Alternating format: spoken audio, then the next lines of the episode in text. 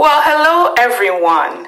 Welcome to Sweet Success and the Sweet Success Society, which is our community. Hi, this is Simone.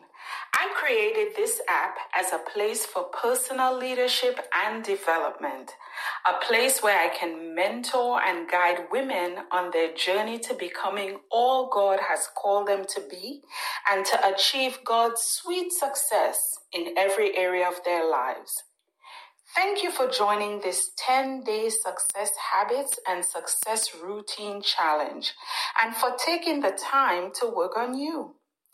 I will be your accountability partner. Did you know that people who change the world change themselves first? Yup, that's right. So, this is the perfect start to a new season and to getting your life on track. There's a lot to cover over the next 10 days, but when you complete all 10 lessons, you will discover that you have what it takes to be consistent, disciplined, to improve your life, and to set yourself up to achieve all your dreams and goals. Today's lesson is on habits. A habit is a practice or an activity that you do regularly on an ongoing basis. You may have a habit of watching TV every night before you go to bed, or of drinking water first thing every morning. We all have habits, good and bad, that we've developed over time. Things that we have practiced repeatedly, and they've become so ingrained in us that they are a part of our lives. But here's the thing your habits create patterns, and they become the sum of your life. They become who you are, good or bad. The good news is habits can be changed. We can eliminate bad habits and acquire good habits at any time. All that's needed is a commitment to replace the bad things and begin to do the good things. For most of us, the challenge with developing or dropping habits is consistency.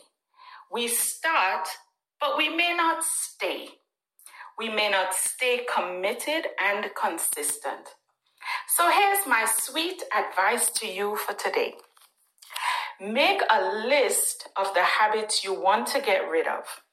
Write them down. Ask yourself, what can I replace this with?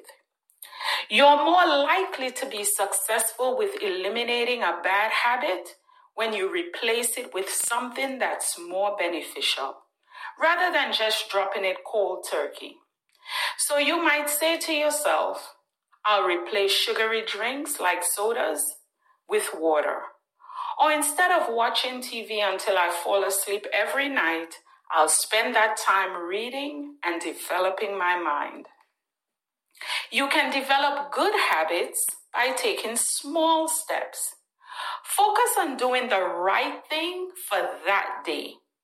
While your goal is to do it for 21 days, you know they say it takes 21 days to create a new habit.